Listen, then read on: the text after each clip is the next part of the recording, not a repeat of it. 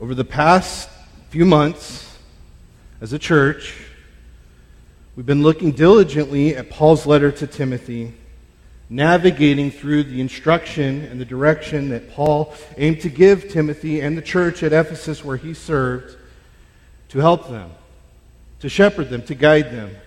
And we've seen as we've walked along, listening and, and, and reading and contemplating all that Paul has instructed, we've seen as the Lord has ministered to us here in Gilbert, 2,000 years later, thousands and thousands of miles away, ministering to us in this ancient document.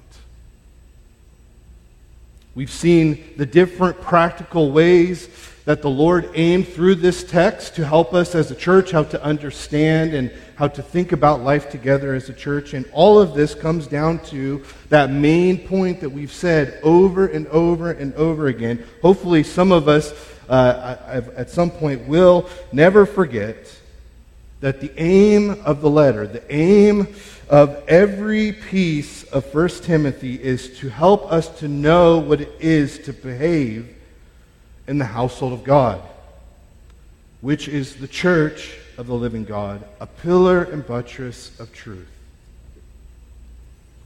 If we recall, if we recall that phrase, the household of God, I think we are potentially able to miss what he's getting at. And, I, am stopping here before we get into the text because I want us to have a context for how we think about this as we move forward. Paul is not worried about a home. He's not worried about a building. He's not worried about a house. He's worried about a family. That is the people of God, those who are in the household of God for all time. And here we are with them together, and we are to know what it is to be a part of the family of God. Are you following me? So, what does that mean? What does that look like for us today in Center Church? Again, thousands of miles away, 2,000 years later. What does it look like for us? Outside of the few hours that we're actually boots on the ground on this property. Whether you're in Queen Creek, or you're in Mesa, or Chandler, or you're at work, or wherever, or wherever it is, what does it look like to behave in the household of God all over the world, wherever we are, all the time. We need to consider this.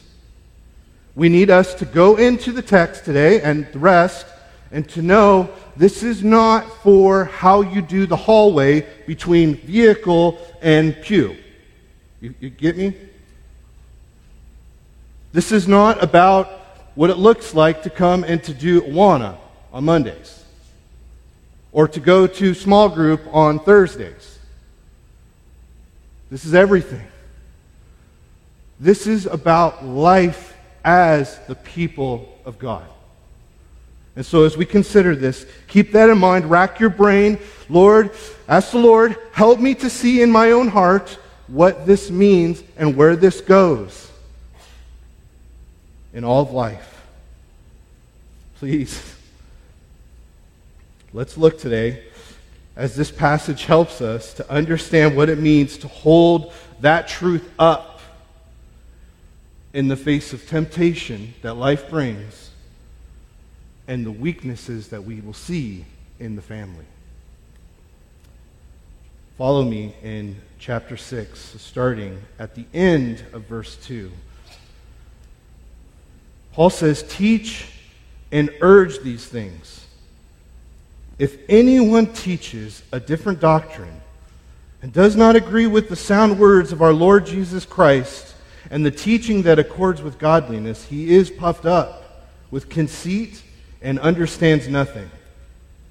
He is an unhealthy, he has an unhealthy cravings that for controversy and for quarrels about words, which produces envy, dissension, slander evil suspicions, and constant frictions among people who are depraved in mind and deprived of the truth, imagining that godliness is a means of gain.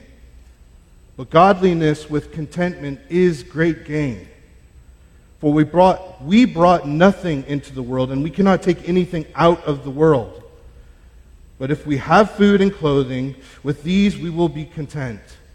But those who desire to be rich fall into temptation, into a snare, into many senseless and harmful desires that plunge people into ruin and destruction.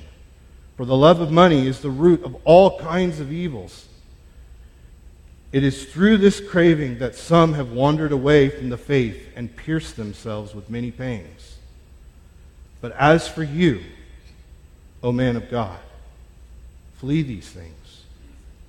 Pursue righteousness, godliness, faith, love, steadfastness, gentleness. Fight the good fight of the faith and take hold of the eternal life in which you were called and about which you made the good confession in the presence of many witnesses.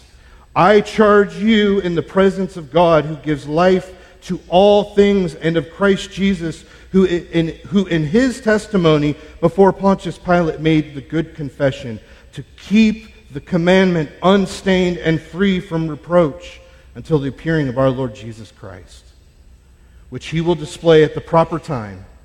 He who is the blessed and only sovereign, the King of kings and Lord of lords, who alone has immortality, who dwells in unapproachable light, and whom no one has ever seen or can see. To him be honor and eternal dominion. Amen. Let's pray. Lord, as we face this text, I feel very much like the wrong guy to be up here. There is much to be said here, Lord, and it is all from you. And I pray, I pray, Lord, that you would first do a work in all of us as your people, that you would, Holy Spirit, move through the text, that the text would preach to us, Lord, and we would be transformed. Point out in each of us, Lord, what this means to live and to be your people in all of life, that we would break down the walls that some of us have built, partitioning our lives, that we are this way with those people or this way at that place, and we would look and see what it is to follow you, Jesus, in all of life. Help us. Encourage our faith. Show us where we must be changed, Lord, and we pray that you would give us the faith to trust you for it. We pray these things in Jesus' name. Amen. If we look at our text, there's a lot. I know that, all right? You're probably thinking, when's this guy going to stop reading? This thing's going on for days. And I, I, it's not lost on me, I promise you. But I think there is for us this morning some very big, uh, there's a lot of fruit. There's some big things for us that we could potentially miss if we look at the size of the mountain.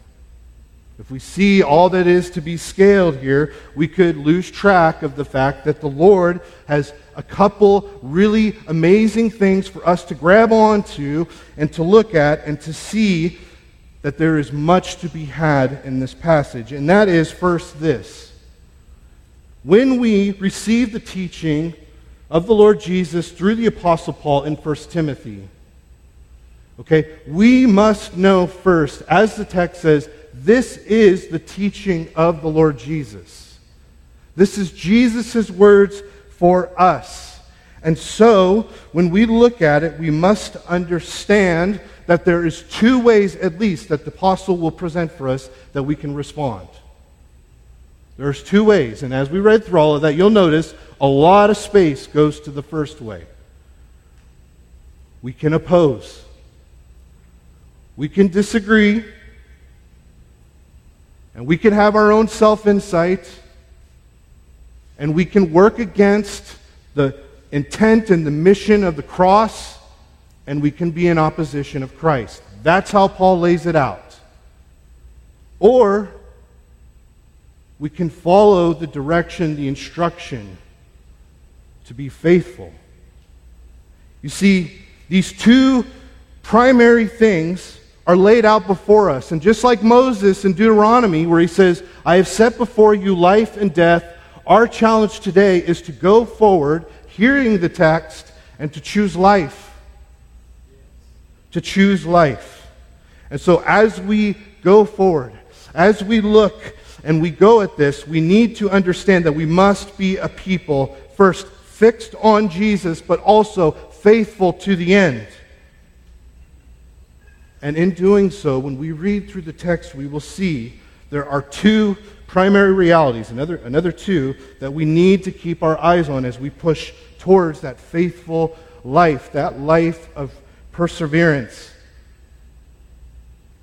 that life of being fixed on Jesus. The first is, is we must keep our eye on the opposition.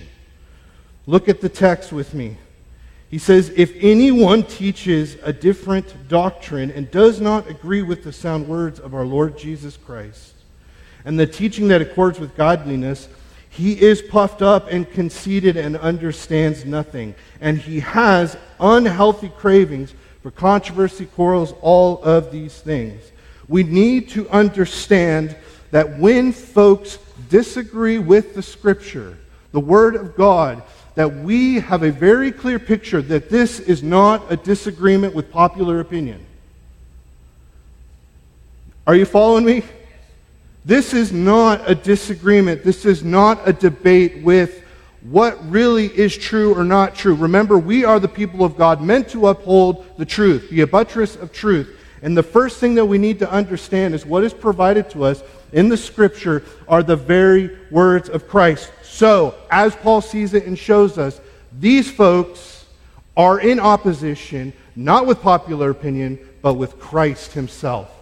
Do you see that? And that is meant to get our attention. It is meant to grip us and cause us to tremble. Because when you read through this, as we will again, you know so often we find ourselves notching some of those things off. Are you with me? it's too true. This is how we have looked often. And what we see and understanding that they oppose Christ is that there is a massive danger, both to them and to us as the church. And I do not think, I do not think, in fact, I'm convinced that when we think and read about this and think about what Paul has in mind, he is not, like many of us right now, thinking about all of those on CNN. You know what I'm talking about, right? He is not thinking about all of those who have some slightly different views about politics or whatever. He is thinking about those who are inside of these walls. Those who have dined with us, who have served with us, who have ate with us, who have done all manners of experience in the church with us, and he is knowing that there are some, there are some awfully, it is, it is, ter- is a terrible thing to think about, but there are some that believe that as in the church, that all's there is, all's there is to being in the family of God is waving the banner. Showing up to the right places, saying the right things, buying the right books, doing the right things. You, you guys, you see this, right? And there is very, very little heart bound loyalty to the Lord Jesus himself. This is a terrible and a tragic thing, but this is the reality because, like all of us, like all of us, this, this is the kind of disruptive thing I think that we all need to stop really quick and think about. When you read about these folks, you hear he calls them those who disagree with his teaching, right? But what does he go on to describe? He's talking about lifestyle. He's talking about your boots on the ground, what it looks like every single day. This is the kind of stuff that that flashing neon sign that says this this folks these guys bad fruit, not good things going on here. Sorry my bad English. That's what he focuses on here. The crazy thing about it is, like I said before, many of us, many of us have been saved from this. So when I say that there are many potentially, well, not many, but potentially some that are within these walls that have a completely corrupt idea of what it is to trust in Jesus or to be in the household of God. There's two things that we need to think about almost immediately. Thank you, Lord, for saving me. Thank you, Lord, for rescuing me from that kind of wickedness, the kind of stuff that you read in Ephesians 2, where we were dead in our trespasses and sins. And that ought to cultivate in us an immense amount of gratefulness, thanksgiving, and praise to the Lord for doing something radical like changing our hearts so that we no longer oppose Christ. Do you know that? Do we know that? Are we a people marked with this branding that says where, where we were saved from, what we came from? Trans transferred from what? The kingdom of darkness. Right, Trey? That's all of us. There's no one in here, just like last week. Hate to, hate to bust anyone's bubble in here, but we all come from junk. We all come from junk. And so when we look at those who oppose Christ, we must look at them first with an eye that says, Thank you, Jesus, that you have rescued me. And the immediate response after that is, Lord God, please rescue them. Do a work in them. Save them too. And it seems very clearly that he gives some very distinct instruction later on in the passage of where that comes from.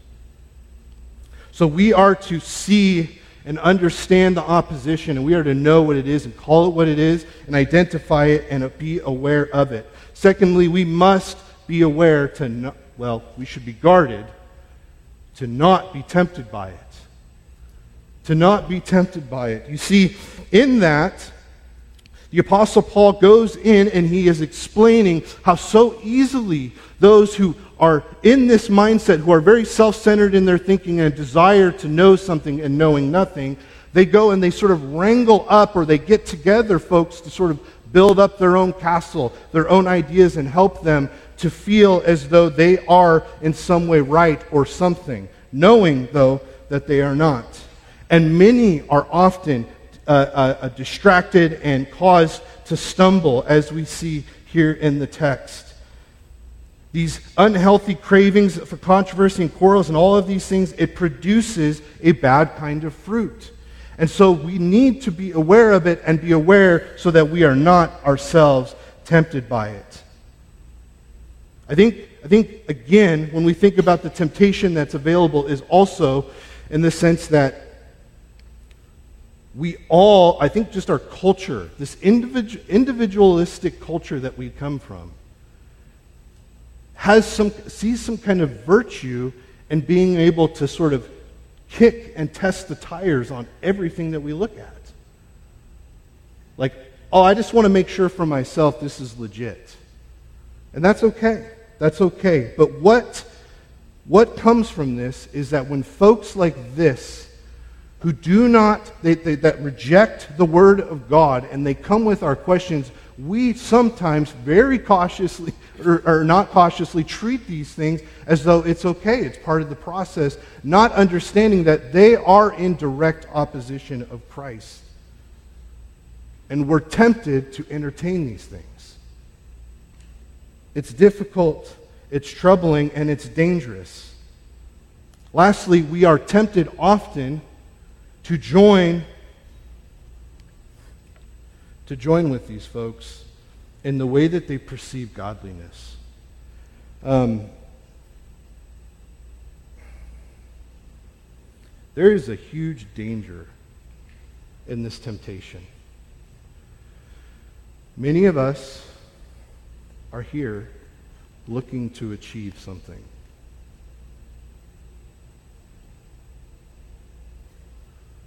We're here because we want something.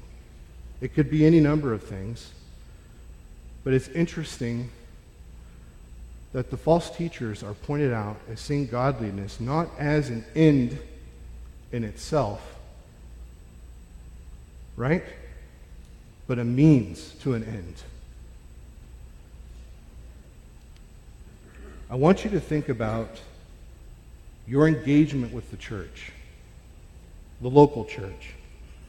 How often are we in? I, I think this is the easiest thing in the world for us to fall into. I want somewhere to go where I like the music. I like the women's Bible study. I don't like that church or I don't like this church, but I like this one because they make me feel this way. And there is this constant, I mean, these are just like small, off the hip kinds of things. But I want you to think about that. Many of us look at our faith, our walk, and it is merely, merely a means to get what it is that we're after. That does not have to be money. Do you realize that? In fact, I would say, in fact, for us, I would even go so far to say that money and the temptation for money is probably the least on most of our category. It's probably more like, I got to be heard. I need a podium. I need to go somewhere where I can do this, or I want to do this. I want to promote this thing that I care about. And we use our interaction with others in the faith, we function in the church simply to do one thing, and that is to get where we want to go. And it wouldn't matter if it was here or somewhere else down the street or next door, whatever.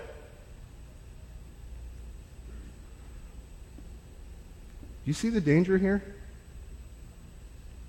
When that is our mindset, when that's the way you come through the doors, it doesn't take anything to cause division. It just takes your thing to fall apart.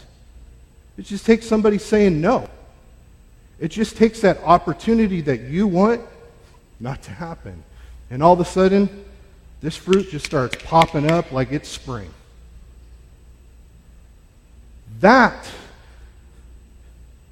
that is the central core, the root of what's wrong in the false teacher in this picture. They think about me.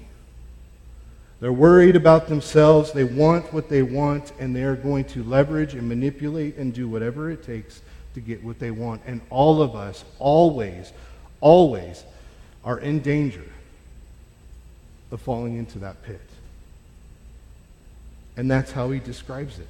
He describes this desire, this desire to get something, right, which he uses in this particular case, it happens to be wealth or money. He's using it and he's describing it to say, this is a trap set for yourself. This is a pit that you will fall into, and the only end result, know the end result, folks, know the end result of opposition. It is death and destruction and many, many pains. Sermon is kind of a bummer, isn't it? it's kind of a bummer. but this is here for us. This is the amazing thing about the scripture is that this is something written to Timothy for our benefit. And so, even though I'm very sorry it's a bummer, again, youth pastor, right? So you can just forget about it. It's okay. Uh, uh, no one will hold that against you. But uh, this is there for our benefit. So we know the end of all of these things is destruction. But I want to hit pause. We just spent a lot of time singing. And over and over again, I noticed that we sang over and over that we have been rescued by the blood of Christ. The end of these things is absolutely destruction. Absolutely. And these folks are absolutely in opposition with Christ. But I'll tell you what, there is nobody, there is nobody that rescues folks in opposition, who goes across enemy lines and rescues folks and turns them around and brings them over into the family like Jesus Christ. And folks, that is all of our story. We must look at this text and, yes, be cautious and be fearful that this is true and this is happening. Keep an eye on it, but we must know that we come and preach a gospel that conquers all, even those blatantly opposed to Christ. And that's what happened. And that is, I mean, imagine the Apostle Paul writing this. The Apostle Paul, out for blood hunting folks down. Dog the bounty hunter in the ancient world, coming and looking for Christian, Christians, kicking over rocks looking for them. And who stops and disrupts the system? Jesus. Why do you persecute me? And someone who had blood in their teeth and the smell of Christian martyrs on their nose is suddenly smelling the most amazing aroma of the glories of Christ. Is your gospel the gospel that we hang on to, the one that we trust in, the one that we say is ours, the one that we put on our sleeve when it's necessary, maybe not when it's always necessary?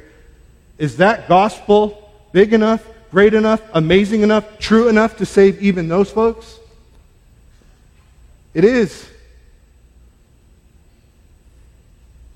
So, as we move out of understanding the opposition, we must remember we keep an eye on it. We know it's there. We're aware of its danger. We know what it is.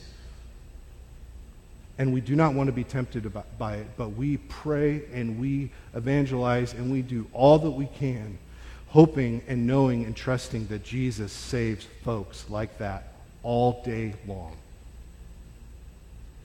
All day long.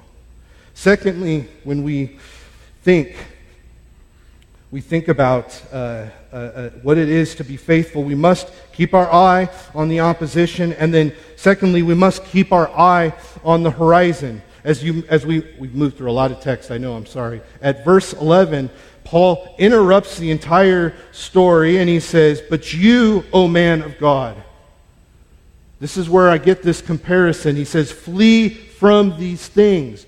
Don't do those things. Run away from them. And pursue righteousness, godliness, faith, love, steadfastness, gentleness. In other words, walk and live and pursue the, the fruit that only comes from where? From the Spirit, from God. The same God, the same God who can change them, walk and live in the reality that we too have already been changed, are being changed, and walk in it. Flee the temptation of the evil one and walk in, go after that fruit. Fight the good fight of the faith. I, I came across this, and I got to be honest with you. I, I would, I, we've all heard this, right? This is probably on a few coffee mugs in this room, uh, or at least that some of us have, and certainly on a bumper sticker, and I'm guessing at least one of us has a plaque that says, Fight the good fight. Right? But I think about this. Paul is charging Timothy to do something that many of us don't have an eye for. Some, your leaders, have to go and fight in a real way through this kind of stuff. This is the life of serving the Lord. It is fighting when it is necessary. It is going and going to battle and doing what it takes to honorably work and defend the gospel and to move to promote the gospel. And Paul here seems to know that Timothy, this is going to happen. You're going to find people in the church that are like this, and it's going to require some rolling up of the sleeves. And you might even take some licks. But don't give up. Fight. So if you don't know, this is the normal life. This is the normal Christian life to fight when necessary. And I am not talking, I am not talking on your keyboard. Some of us need to throw our keyboards away, even on your phone. That is not fighting the good fight. That's being puffed up. That is not communicating the gospel. That is bringing something to somebody that's going to fail every single time. We fight. We go head to head and we swing not with, I'm better than you, I know more than you, you don't know the facts. That's not how we do it. What do we do it with, folks? They will know you by your love. We go to battle with those who oppose Christ over and over and over again, and we face them with the kind of confidence that comes only from the Spirit, the fruit of the Spirit righteousness, godliness, faith, love, steadfastness, gentleness. And that's how you fight. So, what can we do? We are a people that when we have our eyes on the opposition and we have our eyes on the horizon, we, we go after and we push hard into the rest of life, knowing that when the fight comes, we put, we put up our dukes. And we swing until we can't swing anymore. And Paul is clearly showing here Timothy where he says, I want you to do this. You're going to fight this, right? And I'm charging you now. I'm charging you in front of God and Jesus. I love this. I love that Paul does this. He says, Who in the pre- okay, where, where is right here? It says, of Jesus, I charge you in the presence of God and who gives all life to all things, and of G- and Christ Jesus, who in his testimony before who? Pontius Pilate made the good confession. Why does he say that? Who's the last dude Jesus talks to before things get really bad? Pontius Pilate. This is the model. No matter what comes, the difficulty that comes, he's charging him before God and before Jesus, not only Lord of all, but the one who himself modeled to us what it was to stand and to not give an inch even in the face of the cross. That's our model here, folks.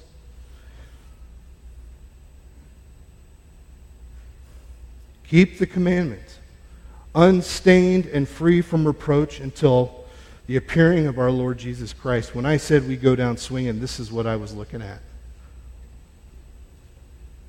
We are people that will pursue faithfulness and go until the end, fighting the good fight, grasping after the eternal life, the which we have and that we go down swinging because it is not over until he says it's over, folks. And I promise you, this right here, this moment right here, that's what we want to be doing when he comes. Pushing through, enduring, suffering, fighting the good fight, going after eternal, eternal life. When Jesus appears and he says, All right, that's it, we're done, it's over.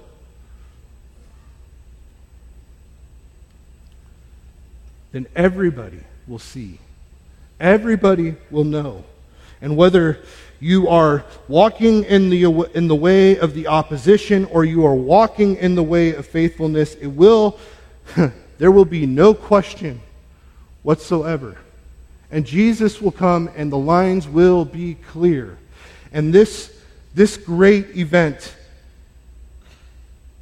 will justify so much. Every fight, that is fought, every straining lunge towards godliness, every difficult encounter with a sinful brother or sister, every neglect, neglected temptation, every dollar not chased, every word of encouragement, every early morning prepping of the preschool room, every self sacrificial act of service, every biting of tongue and patience, all of it, all of it will be justified at the sight of Christ's return. So, church. To be a people that remains fixed on Jesus and faithful to the end. That's our hope. We, by the power of the Spirit and faith and the grace that He will deliver us, we push and push and push and we fight and we go after the fruit that He will give us, all knowing that it will not be in vain.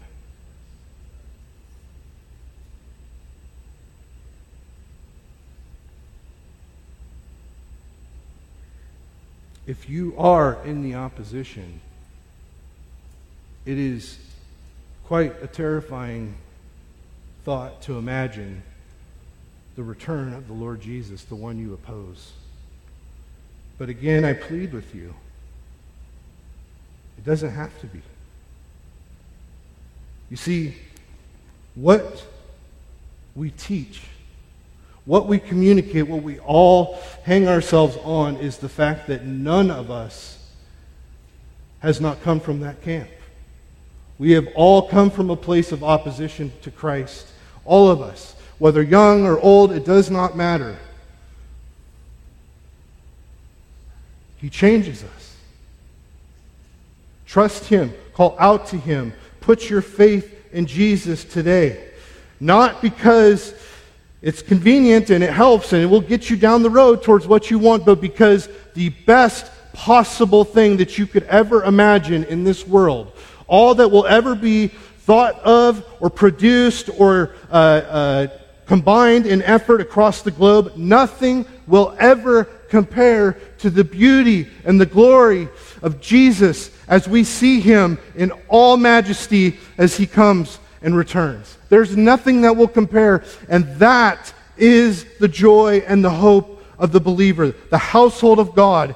That is what gets you through the stuff that is awful. That is what helps you through those moments of difficulty where temptation is a hot breath on your neck and you need to push through and you just don't know. You can look to the horizon and you can know Jesus is coming. This will not be, this temptation is not all there is.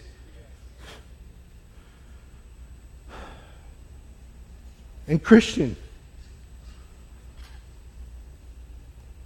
you know this.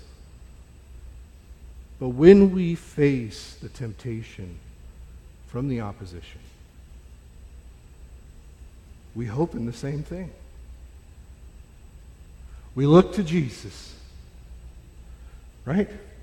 We look to him and we know and we see he is coming again and his beauty is unmatched and he is making us new. And that slight momentary thing that rock in your shoe that you're having a hard time with, He's working it out.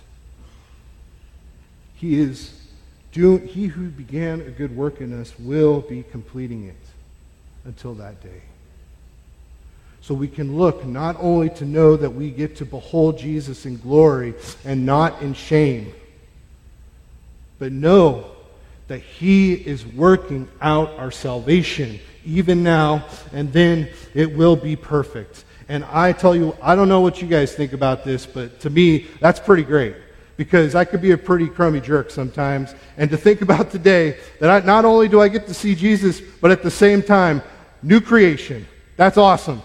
That's good stuff right there, folks. And that is our hope. That is our hope. So, what does it look like for us? Full circle. We keep our eye on the opposition, knowing what it is, and we push forward in life, all of life. We know that Jesus can change them. We know that Jesus has conquered all sin and death. And we keep our eye on the horizon and we push forward. And when we hit the bumps or we see the mountains, we endure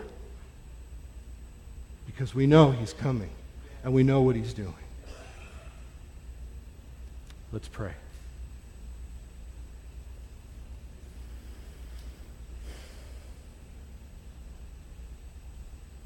Lord, I know you are all powerful. And uh, Lord, I pray that we be reminded of that. As we try to work through uh, just the last few minutes, Lord, in thinking about what's been said and what we've considered, Lord, I pray uh, that you would make it very clear in all of our hearts what you want us to know and walk away with. Lord, I pray that you would help us where the difficulty is, Lord, if it's discerning and understanding which one of those two camps we fall in, Lord, I pray that you would enlighten us to know and that you would, in either case, direct us in faith, Lord, that we would lean to you again in faith, trusting that whether we need to go back to the cross and to look and be reminded, Lord, or if we need to go to the cross even for the first time and be washed. I pray you would help us. Jesus, please, uh, we need you always, every, every day. And I pray that you'd help us. And we pray these things all in your name. Amen.